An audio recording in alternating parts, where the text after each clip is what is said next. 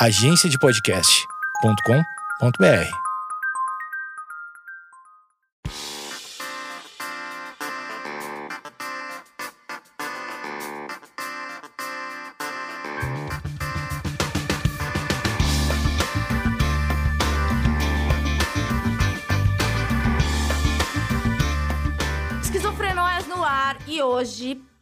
primeira vez nessa temporada, recebemos uma profissional de saúde mental.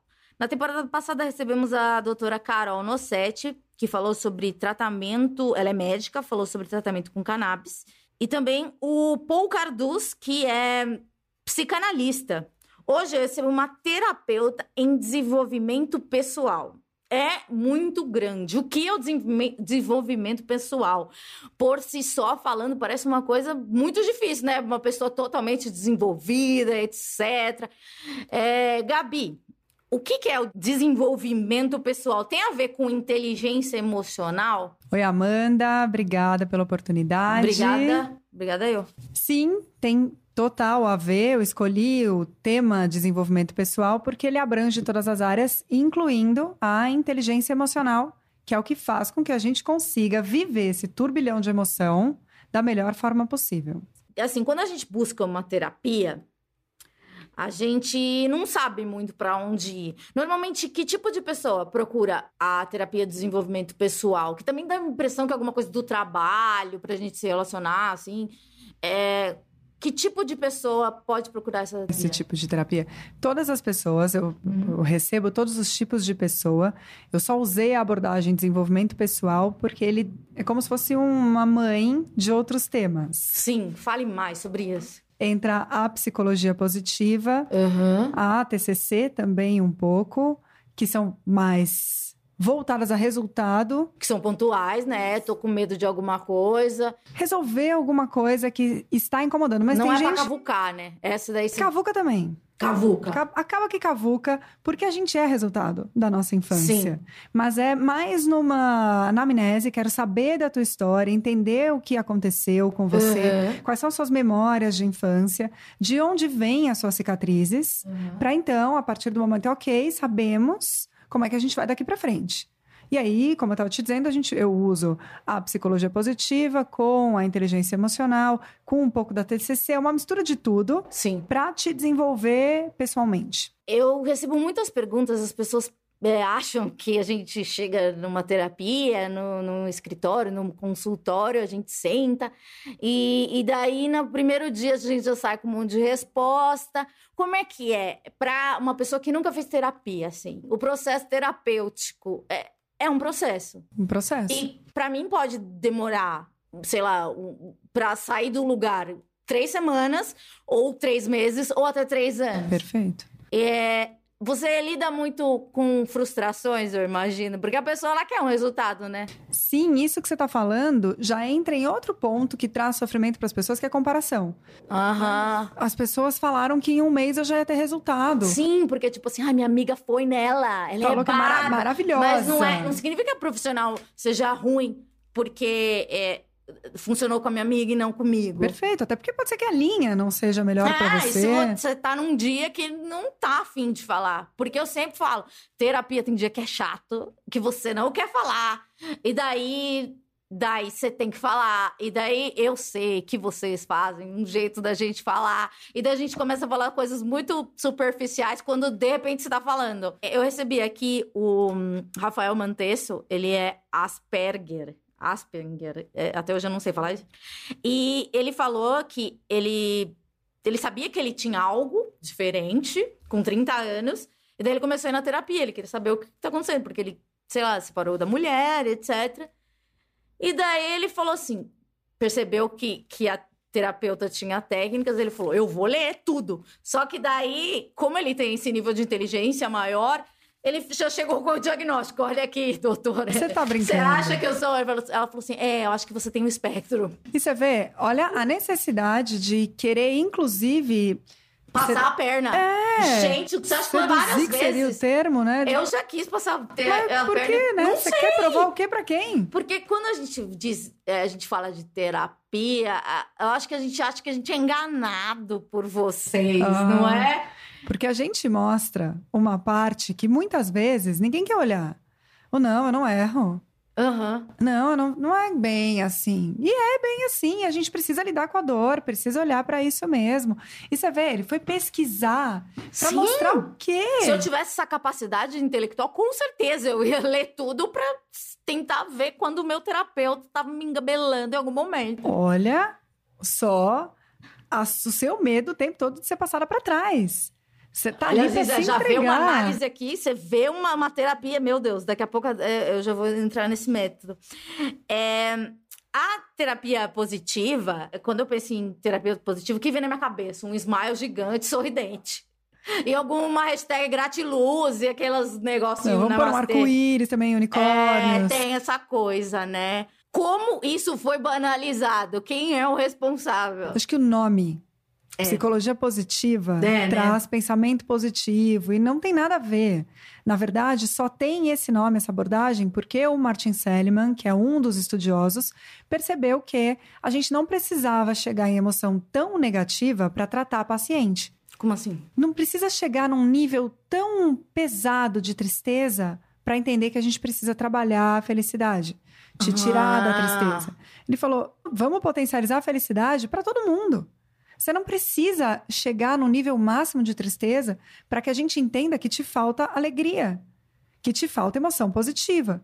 Mas isso, de forma alguma, tira da nossa vida a tristeza, ela é fundamental. Aham. A gente precisa de todas as emoções. Porque é, tem também essa cultura de você tem que estar feliz o tempo todo. Que não existe. É, mas alguém inventou. Alguém que- inventou, Que você, tem, que, pensar ser sorridente, positivo. pensar positivo, ser good vibes e. Não, ainda vieram Ah. com. é, Eu, eu não vou nem tirar o mérito do livro do, do conceito, entendo o conceito do segredo, mas que se você pensar negativo, você vai atrair negativo. Então você imagina para a mente humana que faz um milhão de sinapses. Tô Aham. pensando negativo, vou atrair negativo, não posso pensar negativo. Você só tá pensando Nossa, me lembrou negativo. a Luciana Vendramini, ela veio aqui, ela tem aqui pensamentos intrusivos. Isso é o auge, né, do pensamento Não, negativo. Você imagina. É. O que, e aí você fica, eu vou atrair isso para mim. Meu Nossa, Deus. tadinha, né? Desesperador. Então é assim, eu não preciso chegar. Se eu falar bobagem, você me corrige.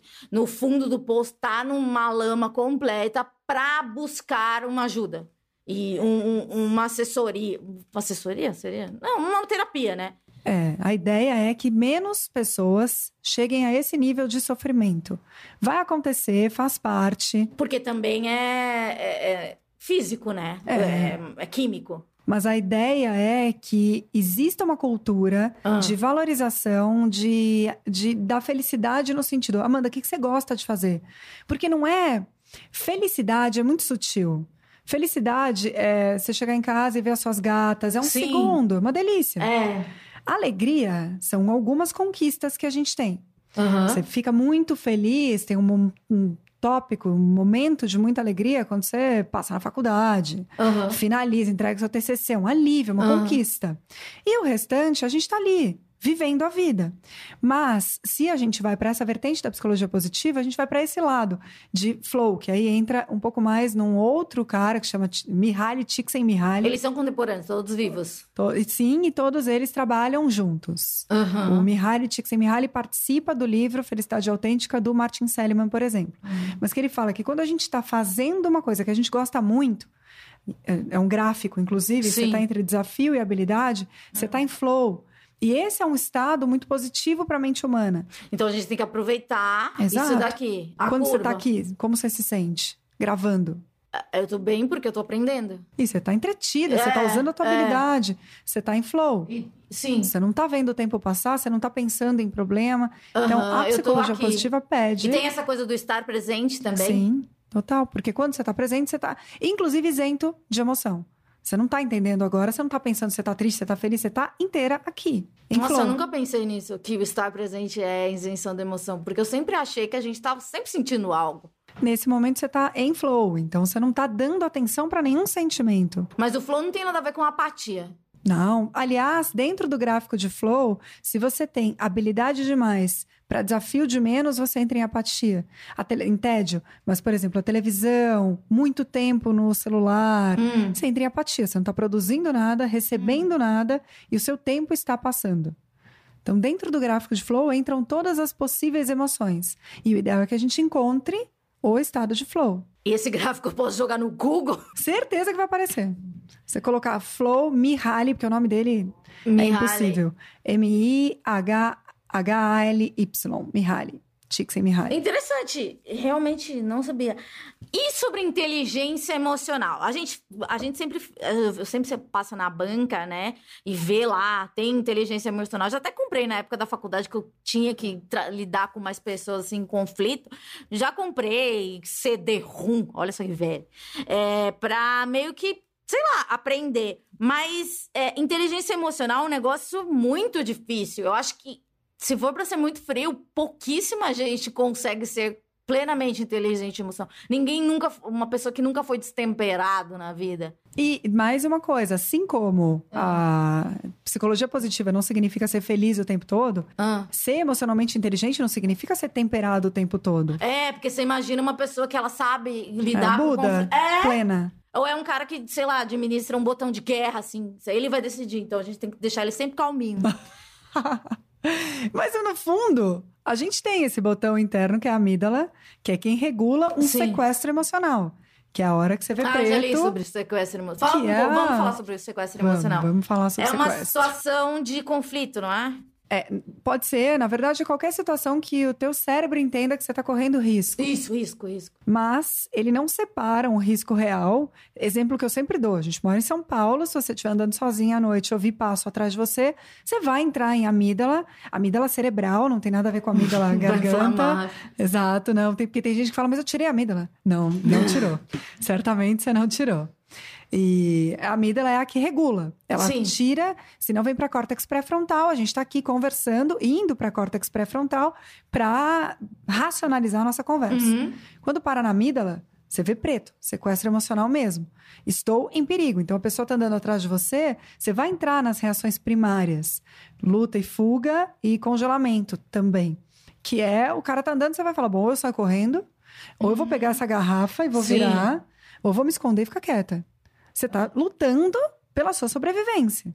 O problema é que se eu te falo alguma coisa ameaçadora, você vai ter a mesma reação de luta e fuga comigo. Sim, Eu não eu ameaçando a tua vida. Se a gente tem um Qualquer relacionamento coisa. amoroso, pode disparar esse alarme e você não sabe lidar. Sequestro. Aí depois você fala, nossa, eu não queria ter te falado isso, desculpa, tava descontrolada, não queria ter feito isso. Digamos que eu sou sua paciente, hoje eu tive uma, uma, um- uma reação um pouco destemperada e agora estou culpada. O que fazer? A gente vai rever a situação, entender quais foram Ai, os que seus sofrido! gatos. Amanda, me conta, o que, que aconteceu naquela hora? O que, que você interpretou? Porque Tá. o ponto é esse. É um fato que Aham. você fez uma interpretação que você estava absolutamente... Foi quando ele levantou Irritada. o lápis. É, foi aquilo. Aquilo me irritou, porque eu achei um... desco- Eu achei um, Um disparate. É, um desrespeito que ele acha que ele é. Pra apontar o negócio pra mim. Eu falo, mas peraí.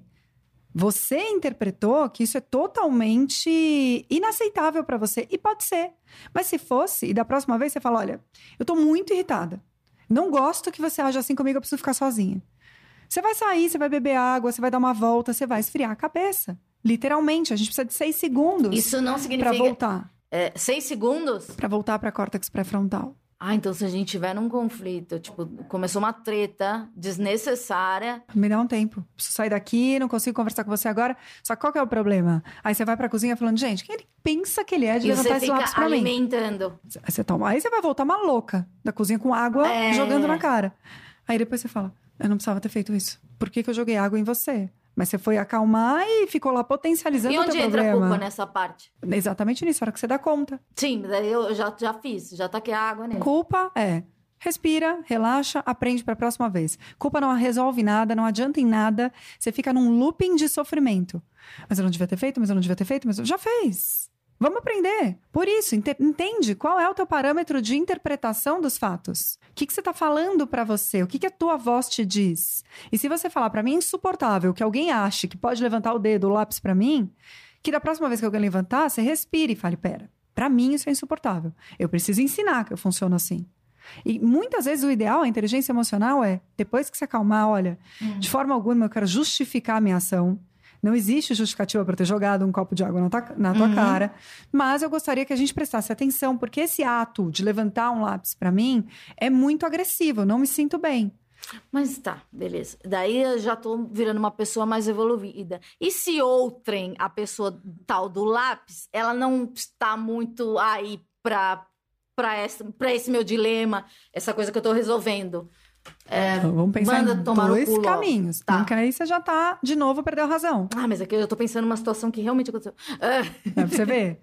Você vai falar, eu tentei te falar, você não me ouviu, o problema é seu. Não, o problema é seu, você precisa resolver. O conflito é seu, você que tá sofrendo. Ele tá levantando o lápis. certo. E aí a gente vai cair em duas vertentes. Vai. Olha, a gente tá falando de mim. Porque se ele falar, ah, você tá exagerando, você é louca, não tem nenhum problema eu levantar lápis. Eu entendo que pra você pode significar nada. Pra mim, porque vai pegar em alguma memória sua. Sim, A claro. sua história. Não tem como outra pessoa dizer se a tua história é real ou não. Por que, que é tão difícil para as outras pessoas se colocarem no lugar das outras? Porque elas querem a história delas. Por quê? que é o que a gente conhece. Empatia é difícil de trabalhar Sim. exatamente por isso. Porque é o ponto de você, de eu te falar, olha, eu não gosto que levante o lápis. Ah, Não tem nada demais levantar lápis, é fresca. Sim. Não, mas eu tô te falando. Eu me sinto mal, eu me sinto incomodada, eu me sinto agredida. Eu fico, eu me afasto de você. E você fala, problema seu? Aí você tá me dando sinal que, olha, eu tô falando de mim, eu tô me abrindo, eu tô dizendo como eu funciono, eu tô te pedindo para que isso não seja um problema na nossa relação, e o que você tá me respondendo é que você não tá nem aí para isso. Isso, de fato, me afasta de você. Se o que eu sinto não te interessa, o que, que a gente tá fazendo aqui? É, e também já, já, já pensa, se for um relacionamento evitável, já evitaria. Se for uma pessoa que, sei lá, você pode tirar da sua vida, não, não considero mais amigo. Se for um colega de trabalho, daí tem uma outra coisa, né? Que, Que você vai ter que começa isso do desenvolvimento pessoal. Daí é uma coisa, daí eu penso, tem pessoas que a gente odeia no nosso trabalho e a gente tem que respirar o mesmo ar que elas.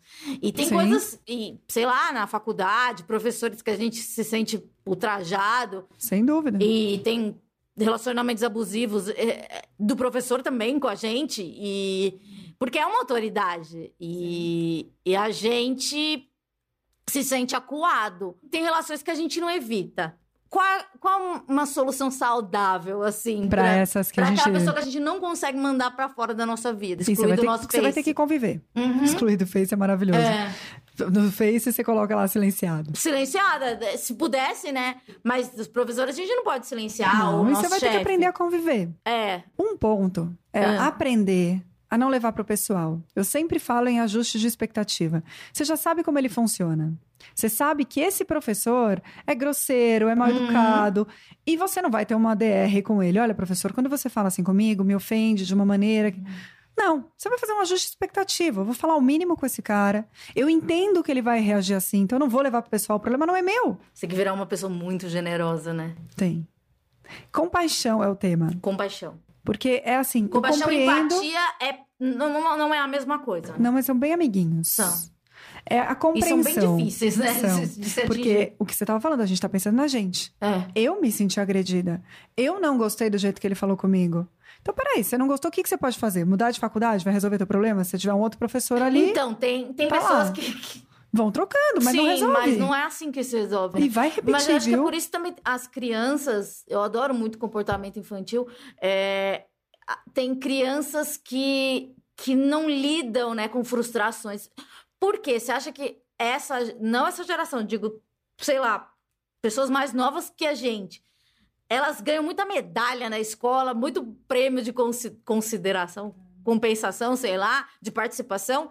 E parece que quando, che- quando essas crianças chegam num, num conflito real, oficial, elas não sabem. Por que que é, a gente, sei lá, as pessoas tentam evitar o sofrimento da outra e não conseguem perceber que isso vai prejudicá-las no futuro? Perfeito. Eu sou pedagoga também, trabalhei 10 anos com Amo meu educação sonho. infantil. É mesmo? dela. É, meu sonho é ser por causa dessa, da tia dela. Que legal! E meu sonho é trabalhar, sempre foi ser pedagoga. Sonho da minha vida. Ainda é tempo. Ai, eu odeio, odeio. A odeio, faculdade? odeio. Pedagogia, se você já tem uma formação, isso Não, não, é, Pedagogia, se você quiser, se tiver a formação, você consegue fazer em três anos, à distância. Podemos pensar. A faculdade é- interessante. Eu acho muito fascinante. Porque começa todo esse desenvolvimento. É, mas só que hoje eu vejo algumas mães que, que realmente, né, que falam: não, meu filho não vai passar pelo que eu passei. É Tem- isso. Mas, cara, o, o que você passou te transforma na sua pessoa. E depende muito. Uma coisa é falar, meu filho vai passar violência doméstica, É, o meu filho vai também. passar. Não, mas o seu filho precisa passar por frustração. E é isso que a escola tem que, né? tenta desenvolver. Sim, ele vai precisar encontrar caminho, até porque a criança tá te testando. Ela testa limite, ela quer Você, saber. como pedagoga, é mais difícil lidar com a criança ou com a mãe? Nossa, com a mãe. Mas não tem comparação. É, né? Eu tive Nossa. mães maravilhosas, mas são elas que têm muito medo, muito receio. A criança, para você ter ideia, ela faz um desenho com pouco capricho só para ver se ela vai receber elogio e ela recebe. Ai, tá lindo! Não, não tá, ela não colocou. Você tem como dizer. Eu já percebi outro tipo de, de desenho que você faz. Você estava com mais pressa nesse? Aconteceu alguma coisa para você entregar desse jeito? Você pode dizer, inclusive, a verdade. Filha, esse eu não gostei tanto. Eu prefiro seus outros. Mas a criança, ela vai lidar. Sim. Ela tem que entender que nem tudo que ela faz é perfeito. Porque ele vai crescer e vai entender que nem tudo que faz é perfeito. Uma, uma pessoa que acha que, que tudo que ela faz é lindo e maravilhoso. Coitada, O que né? acontece no futuro, assim? A primeira frustração começa. Geralmente a primeira frustração é o primeiro fora. Como essa Como pessoa assim? não me Eu sou quis? lindo? Exato, eu sou lindo, sou perfeito. Minha mãe sempre falou que eu sou príncipe, princesa. Ah, E agora? Aí entra o desespero. Não sabe lidar, não tem repertório emocional para lidar com frustração. É claro, é, é isso que você falou do- da violência doméstica é, é, é um bom Óbvio, exemplo. exato, Ninguém precisa isso. passar por coisas traumáticas, mas são coisas que, que te constroem. Sem dúvida. E eu, eu tava num curso agora com o Pondé, que é um filósofo brasileiro, maravilhoso. E ele tava falando, sabe o que que é? Tá todo mundo com preguiça de ser pai e mãe. Então você quer dar o iPad, você quer não frustrar, porque dá trabalho educar, né? Imagino é que sim. difícil educar. É difícil. Você tem que falar não, você tem que frustrar, você tem que dar estratégia para lidar com frustração, dá trabalho. Então é mais fácil. Ou você tá ali querendo viver a tua vida, ficar no seu telefone, não dar atenção. Então não tem um filho, né, gente? Então, a vamos, responsabilidade vamos pensar é, tudo, né? né, gente? Filho é uma opção. Que você precisa É, pensar muito Ninguém é obrigado. a se dedicar. Exato. Mas. Nossa, tem muitas coisas pra gente falar aqui. Porque a- o, a- o desenvolvimento pessoal, ele começa na infância. Sim. Quanto mais a gente trabalhar a inteligência emocional na educação infantil, menos seremos adultos que precisam desenvolver a inteligência emocional, porque a gente vai voltar pro lápis. Você está sofrendo por uma história que conta para você A inteligência emocional seria o conserto do, do, do, É do meu, da minha história. o, o conserto da explicaçãozinha que você faz. Peraí, Ah, tá. tô pegando num ponto que me dói. Mas não necessariamente. Uma pessoa que sabe lidar mais com frustração, ela vem com outro pensamento. Repertório emocional, pensa que é sempre isso. Você vai ter mais estratégia. Não vai, não vai deixar de irritar. Claro. Não vai deixar de doer. Não vai deixar de ser negativa a situação. Aham. Mas você vai falar: pera, por que, que eu tô tão irritada? O que que tá acontecendo? O que que eu tô explicando pra mim que tá me dando vontade de arrancar cabelo?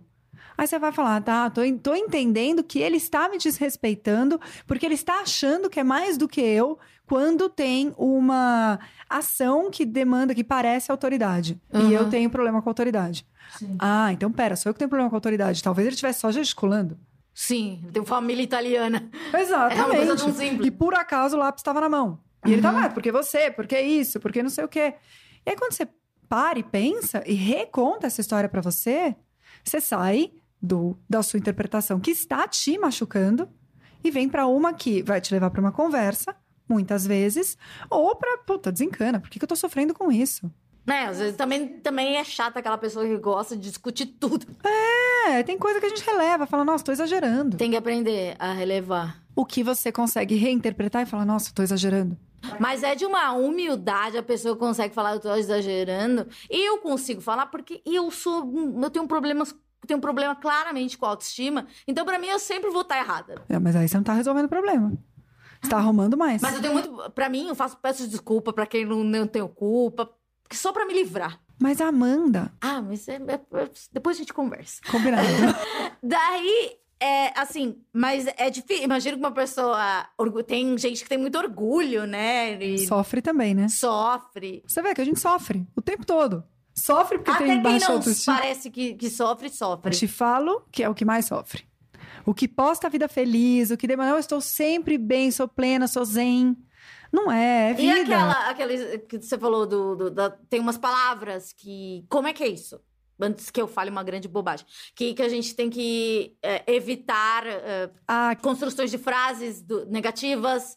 O que, que é isso? calma, deixa eu pensar. Você tá me falando. É que eu- a, minha, a minha cognição é um pouco complexa.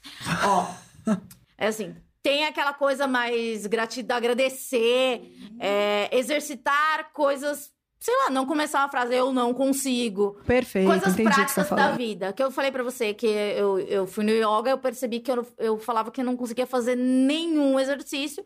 E minha professora falou assim: Meu, para de ser negativa. Eu falei, nossa, que pessoa bad vibe eu sou, né? Que horror, eu não queria ser minha amiga. Já Como evitar uma pessoa ser uma, ser uma situação bad vibe? Porque a gente não percebe. Na verdade, até por uma questão de do cérebro mesmo, de Uhum. interpretação, o não é muito forte. Tudo que é não, exemplo besta de qualquer curso, não pensa numa maçã. Não Hum. tem como. Então a gente traz esse diálogo e vai materializando. Não, pra mim, isso não é pra mim. Imagina, nunca vou conseguir. Tem aquela coisa da Xuxa, querer, poder, conseguir. É, isso? É, e, e não é que Boa, Xuxa. que aí entra de novo, não é o segredo, não é porque eu estou desejando, vai dar, ah, agora eu vou mentalizar que eu vou dar uma pirueta. Mas vou ficar sentado esperando a hora que eu vou conseguir fazer todas as posturas do yoga, porque eu estou mentalizando. Ah. Não, é, eu quero conseguir, isso me desafia. É novo Eu pra tenho mim. meu tempo. Vou no tempo que precisar, você precisa passar a vida. É, tipo, vai passar a fala, vida. olha, essa menina tá fazendo isso porque, sei lá, ela morou na Índia, não sei o quê. E Fez... tem habilidade. Aham, é outra pessoa. Somos individuais. É, Cada essa um com sua comparação div- também é uma Isso. coisa muito difícil, Por né? isso que yoga é tão bacana que nem espelho costuma ter em estúdio. Porque a ideia é a não Nossa, comparação. nunca pensei nisso. É não comparação. Todas as posturas você olha para a ponta do seu dedo, para o nariz. É você com você. É um autodesenvolvimento. É incrível. E a ideia é essa: que você busque se desafiar e se desenvolver a cada nova aula. Não que você tenha que fazer alguma coisa igual de todo mundo. Mas tem isso do poder da palavra, que, tipo, Eu, eu não vou Não tanto pro poder da palavra, mas eu vou para esse cuidado. de bolo. É isso, nunca tem, né? Receita de bolo. Que tem sempre um livro, né, com smile gigante, 50 mil maneiras para ser feliz. Desconfia, né? Porque É, porque não é. A gente é tão particular, mas esse jeito de falar com a gente, de calma, é desafiador, é novo. Tudo que é novo é difícil. Pensa, dirigir. Uhum. Ah, de repente você dirige falando no telefone. Não pode, ninguém tá falando no telefone dirigindo. Mas de repente você tá lá dirigindo com o rádio ligado, pensando na, na lista do supermercado, porque Sim. virou automático. Mas na primeira vez você tava tremendo. Sim. Foi fazer o exame desesperada. É novo. Uhum. A yoga, por enquanto, é nova pra você, pra ela não é. Então é só a gente lembrar disso. Peraí, por que que eu tô falando pra mim que não? Mal me dediquei pra isso ainda. Tem Vou aquela coisa do melhor. ressignificado. Ressignificar, exato.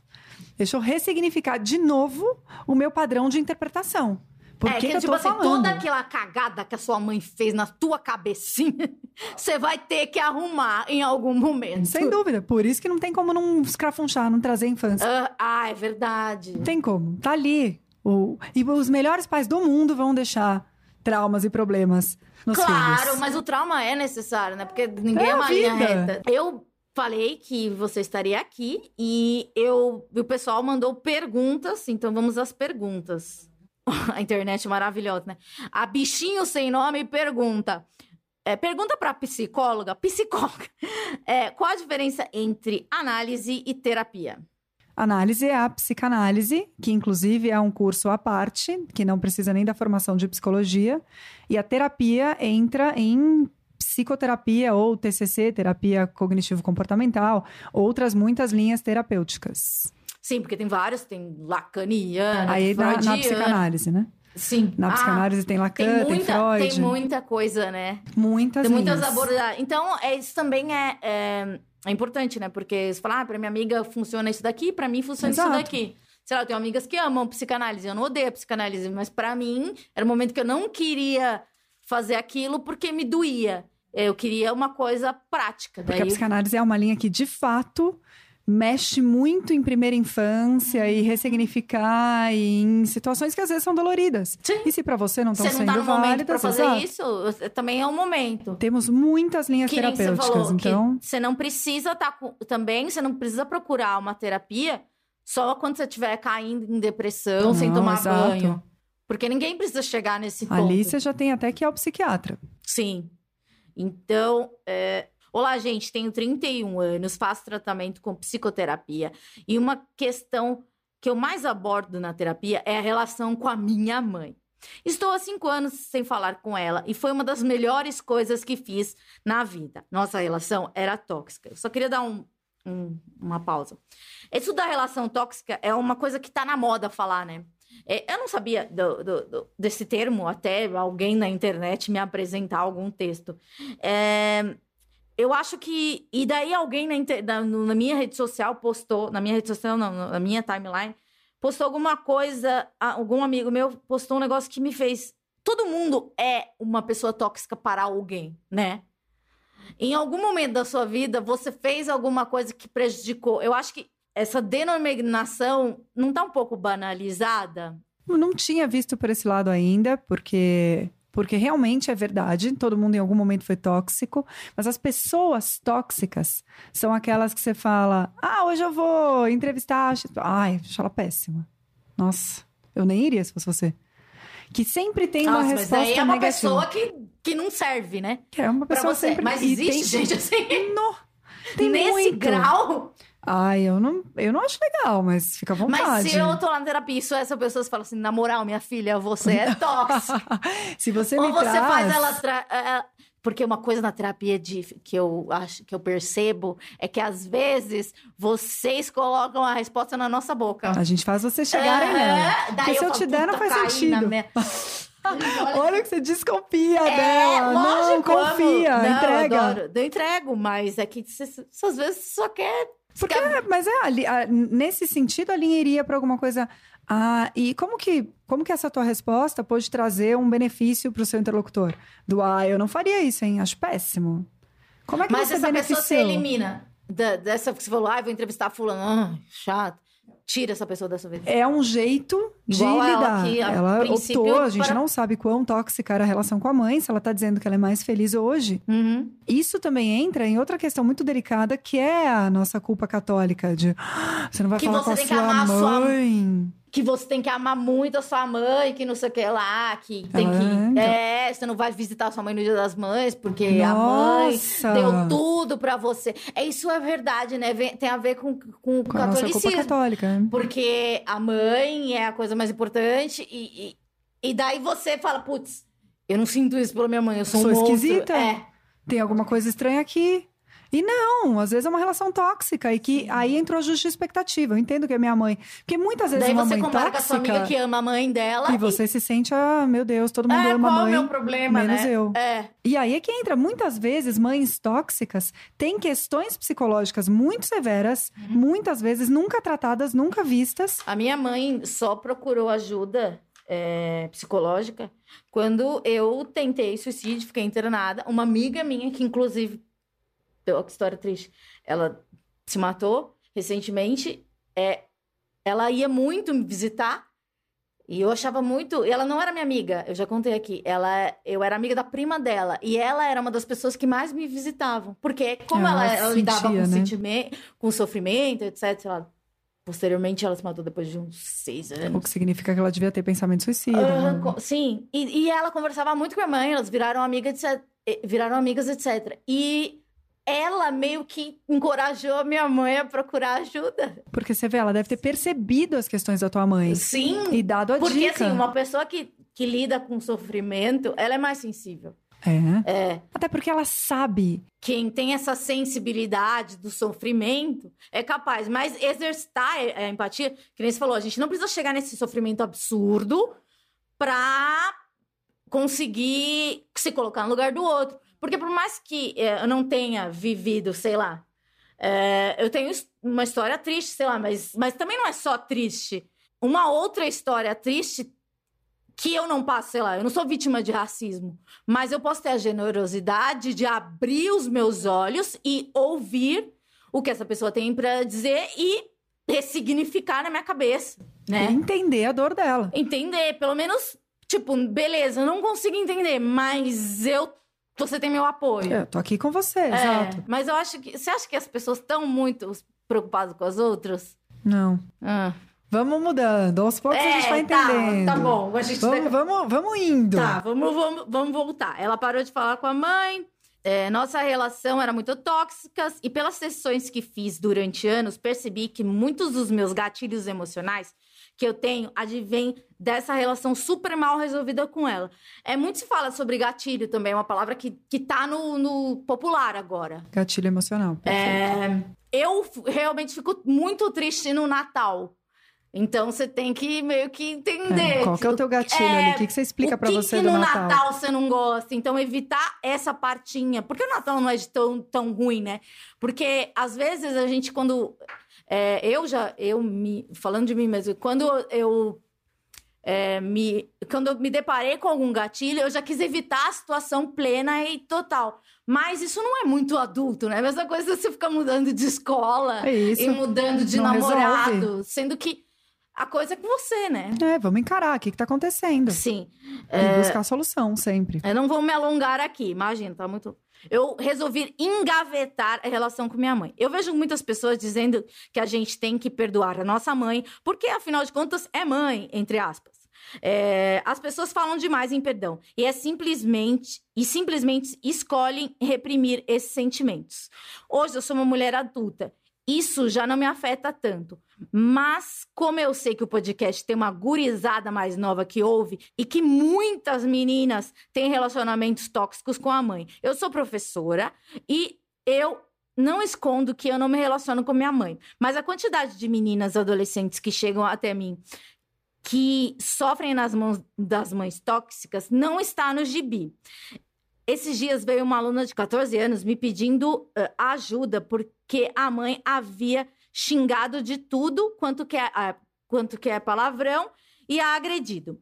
E segundo a própria, isso era uma prática recorrente, recorrente da mesma.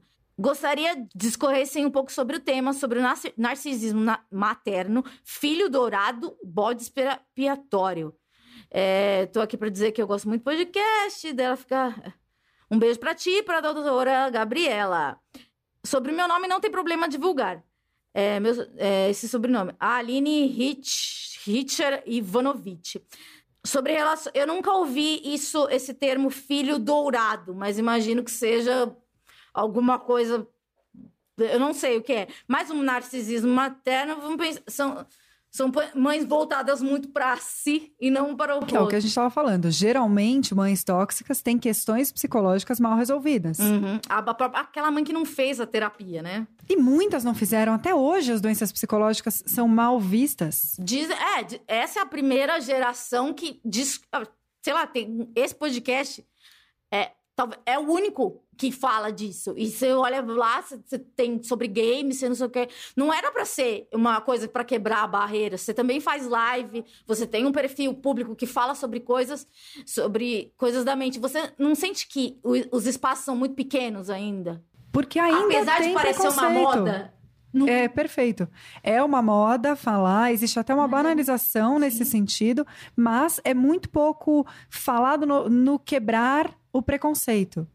Que você imagina tempos atrás, essa, essa mãe, a sua mãe, Uhum. minha mãe, qualquer situação que elas tivessem, buscar um psicólogo, um psiquiatra. E mesmo o medicamento a minha mãe muito. só procurou um psicólogo porque eu realmente estava numa depressão profunda na adolescência, a minha vida E ela inteira. entendeu, né? É, ela entendeu. Mas Que jeito de demorou te acessar. 16 anos. Mas eu sempre tive, desde criança, etc. Mas é, pra, pra, isso foi.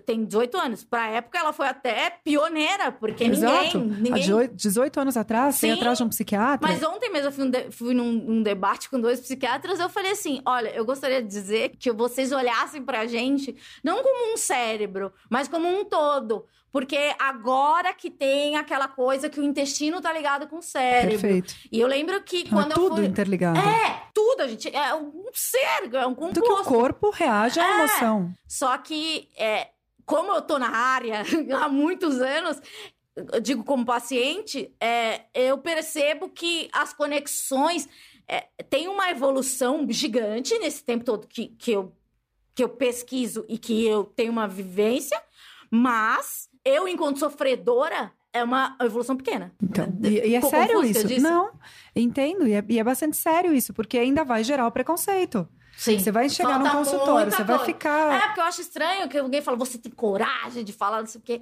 Mas, gente, Coragem, não é coragem, que é como se eu coragem? tivesse diabetes, não é? Isso, É trazer super para esse lado. É. E muitas dessas mães têm, e por conta de não terem se tratado, tem Tem uma minha mãe relação descobriu muito por uma conflituosa. amiga. E eu é. imagino que a relação melhorou. Sua e dela. Sim, porque daí, daí dela, não sei qual é a linha que ela, ela segue, ela já me ligou pedindo perdão. Tem umas coisas assim, daí eu falo, ai, tá bom, mãe. O que obrigada." também não vai ficar mágico. É, Não existe não, a relação não mágica. É, mas Se é- torna uma relação mais humana. Sim. Onde duas pessoas têm direito que de eu falar, de consigo sofrer, me de colocar um sentir. pouco no lugar dela e ela consegue se colocar um pouco no meu lugar. Nunca vou conseguir tudo. E nem a ideia. Porque também não sou Jesus Cristo, Nem né? é a ideia, exatamente. Boa. E o que ela traz, esse lado do perdão, o perdão tem formas de se pensar. Trabalhar o perdão, deixar para trás, é tirar de você o peso. É isso, né? É o auto-perdão, é você se, se perdoar. É muito mais difícil que o outro perdoar. Também é. E mesmo, mesmo no caso, ela fala: perdoa, entendo que a minha mãe tem as limitações dela, tem os problemas dela. Dentro do que ela podia, ela me ofereceu o que tinha. Só não quero mais a convivência. Uhum. A convivência é nociva para mim. E daí Mas tem eu não toda a preciso carregar sociedade a obriga raiva. você amar a sua mãe e mandar rosas, não sei o quê. E daí tem, sei lá, o, o seu entorno também quer. É, não colabora muito com Que é, de novo, a culpa católica. Ah, Enquanto a gente tem. E, e isso não tem nada a ver com religião, é só um termo usado Sim. da nossa consciência cristã, inclusive, de como assim você não vai perdoar a sua mãe? Não vai falar com ela? E não tem necessidade, se é tóxico e ninguém sabe o que ela viveu. A gente fala muito sem entender que o ser humano ali é um monte de coisas, é um indivíduo que tem a própria história. Se ela não fala, ela tem os motivos dela. Não somos ninguém para julgar se é certo ou errado. Ó, a Avena pergunta: é, como convencer uma pessoa com um possível caso de borderline? Vamos ampliar para qualquer transtorno. E é, que, que ela deve procurar ajuda se ela se nega. Bastante complexo, ainda mais no border. Mas, enfim, qualquer pessoa com um transtorno, ela tem até o lado sedutor de, até com um terapeuta, tentar mostrar que tá tudo que bem. fascinante! Que tô bem, não é isso. Ah, é? Dá uma engambelada? Tenta. Ah. E, e com os familiares, principalmente. Ou então fica agressivo e fala: não vou, quem tem que se tratar é você, não tenho nada a ver com seus problemas. E a maneira de levar é na conversa, mostrando mesmo: olha, pra mim, pra que essa relação continue, é fundamental que você busque ajuda. Eu não convivo mais com você se você não entender que você precisa de ajuda. E aí vai cortando o vínculo mesmo. É o seu limite passado pra frente. Como não deixar o medo da perda atrapalhar a sua vida? Por exemplo, eu quero morar fora, porém tenho medo de perder pessoas aqui, coisas, momentos. E isso consome meus pensamentos. Quem disse foi a Ankita. É uma excelente pergunta da Ankita e muita gente deixa de viver a própria vida, os próprios sonhos, por querer controlar tudo o tempo todo. Estando aqui, o que ela garante, e de uma forma muito fria, até muito curta, é que ela vai estar presente no velório. Mas não garante a vida de ninguém porque tá perto. Então, ir viver a própria vida é entender: se acontecer alguma coisa, eu vou ter que comprar uma passagem, ter que guardar dinheiro. Pra eu precisar comprar, se eu precisar comprar uma passagem de última hora, eu quero ter o dinheiro ali É, guardado. mas a gente tem essa coisa do controle, né? Não quero perder, então eu vou ficar aqui. É, porque eu quero manter as minhas relações. Mas isso não é uma, uma coisa muito saudável. Não, né? você tá deixando de viver. Porque se, se realmente essas relações forem Não é o pra controle. continuar, você vai, você vai continuar. E tem pessoas que passam pela nossa vida por um dia. E pronto. ótimo, e tem gente que fica todas as temporadas. E amor é livre. É. Se eu te amo, eu quero te ver bem. Isso. Pô, você vai ser feliz morando fora? Vai. Eu vou ficar Uhum. mais feliz em saber que você tá feliz do que você ficar aqui me controlando, entendendo se eu vou morrer amanhã ou depois. Que é o medo da perda que ela coloca. O fato de ficar não faz com que a pessoa esteja livre não da garante perda. nada. Boa. É, a Luciana fala que uma pessoa foi diagnosticada com transtorno ansioso depressivo e já passou um longo tratamento com terapia e medicação. Tem garantia que isso nunca mais vai voltar ou ela precisa sempre estar, lá- sempre estar alerta? Acho que até você sabe essa resposta. Exatamente. Eu, eu falo, ó, Pode voltar sim. E não tem problema, é que nem é uma doença que você já teve, que você tem que fazer um exame, sei lá. Acompanhar. E, e sempre, como você já teve um estado muito agudo, você sabe quando tá vindo. Você não precisa chegar lá. A primeira tá crise é a pior. Exatamente. A gente, a gente tem essa memória, né? do- Você do- sabe, né? Você sabe, você fala assim, "Pô, não tô legal, foi assim que começou. Exato, tô entrando naquele buraco. É, se a pessoa fez terapia certinho. É uma pergunta minha, a Amanda Ramalho manda. Qual é o malefício que eu acho que eu sempre quis fazer essa pergunta. Qual é o malefício de mentir pro terapeuta? Eu já menti é? muito. Então vamos pensar. Qual é o maior objetivo de ir num terapeuta? Sara, É pra você. A minha hora tá ali. isso aplica naquela coisa no autossabotagem? Exato. Por que que naquele ambiente que é pra você estar em segurança, você não se sente confortável? Ali é pra você se abrir e colocar, não tem ninguém querendo passar a perna. O trabalho do terapeuta é te ajudar. É, né? Eu, eu acho que talvez, não sei se todos os pacientes, mas alguma porcentagem dos pacientes passa por esse momento de querer é, adiantar a alta. Mas daí eu acho que vocês sabem quando a gente tá. E isso faz parte do processo terapêutico. Várias coisas fazem. Às vezes os pacientes têm vergonha de assumir quem eles são, mesmo pra eles. E no Uhum. ambiente terapêutico é importantíssima a autenticidade, que a gente vai entendendo do que, que você tem vergonha. Por isso que é um ambiente de não julgamento. Mas o próprio paciente tem vergonha. To- Muita gente de cidade pequena que manda mensagem e fala assim: ai, como é que eu vou saber se a pessoa não vai contar pra cidade inteira? Meu Deus, é ética. É, né? Não É, pode. é uma ética profissional, não pode. Nada do que acontece dentro do consultório sai do consultório. Por isso que é a confiança. Você. O primeiro passo da terapia, além da linha, de você se sentir confortável com a linha, é a empatia com o terapeuta. Me sentir bem aqui. Sentir que eu tô confortável nesse segura. lugar. Exato. A segurança, ela vem. Na primeira vez é esse conforto. A segurança vem com o vínculo. Uhum. Conforme a gente vai conversando, sei da tua vida, você vai entendendo que você pode confiar. Agora, você querer forçar a sua alta, pode ser porque você não tá pronto para mexer em alguma coisa. Tá me dando o sinal de que, olha, pega mais leve que aqui, não- eu tô querendo fugir daqui, não tô dando conta disso. E aí cabe ao terapeuta também entender o que que a gente aperta um pouco mais, o que que eu dou mais ah, ferramenta para você lidar porque você tá querendo fugir. Sempre tem um jeito de lidar com o que tá acontecendo, mas cabe a você que hoje já tá bem sabidinha do que acontece na terapia, entender de novo a sua autointerpretação. Por que que eu tô querendo sair daqui? Por que que eu tô desconfiando dessa pessoa que eu estou para receber ajuda? O que que tá passando pela minha cabeça? Do que que eu tô com medo de mexer? O que, que eu não quero ver? O que, que eu não quero assumir? O que, que eu não quero pensar? Então você já consegue fazer essa autoanálise. Poxa, muito legal esse, esse programa. é, pode ter. Pode ter uma série, né? Só Bora. sobre isso. A gente faz só inteligência emocional, outro. Porque são muitos temas. Tipo, pessoas tóxicas é outro tema.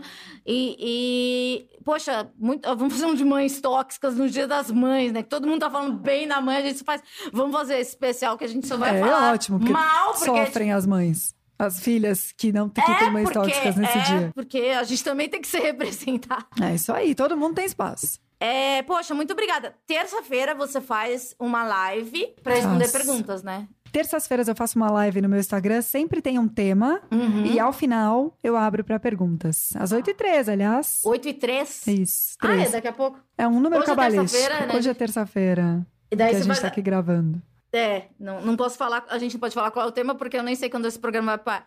Mas, poxa, muito obrigada pra te seguir nas redes sociais. É, Arroba Gabi Sayago com Y. daí tem seu site lá. é, e se atende em São Paulo. Atendo em São Paulo. Boa. Muito obrigada. Semana que vem a gente volta. Então, eu não sei qual é o tema, mas fiquem ligadinhos aí. Paz nos estádios. Beijos.